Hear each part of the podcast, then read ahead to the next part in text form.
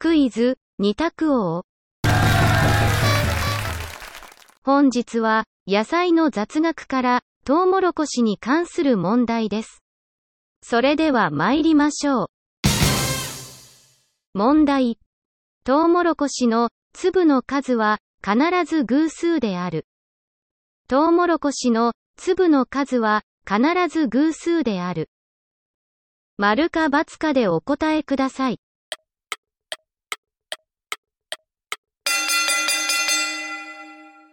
正解は、丸。トウモロコシの花は、二つ一組で咲く特性があり、それらが粒となるため、必ず偶数になります。いかがでしたか？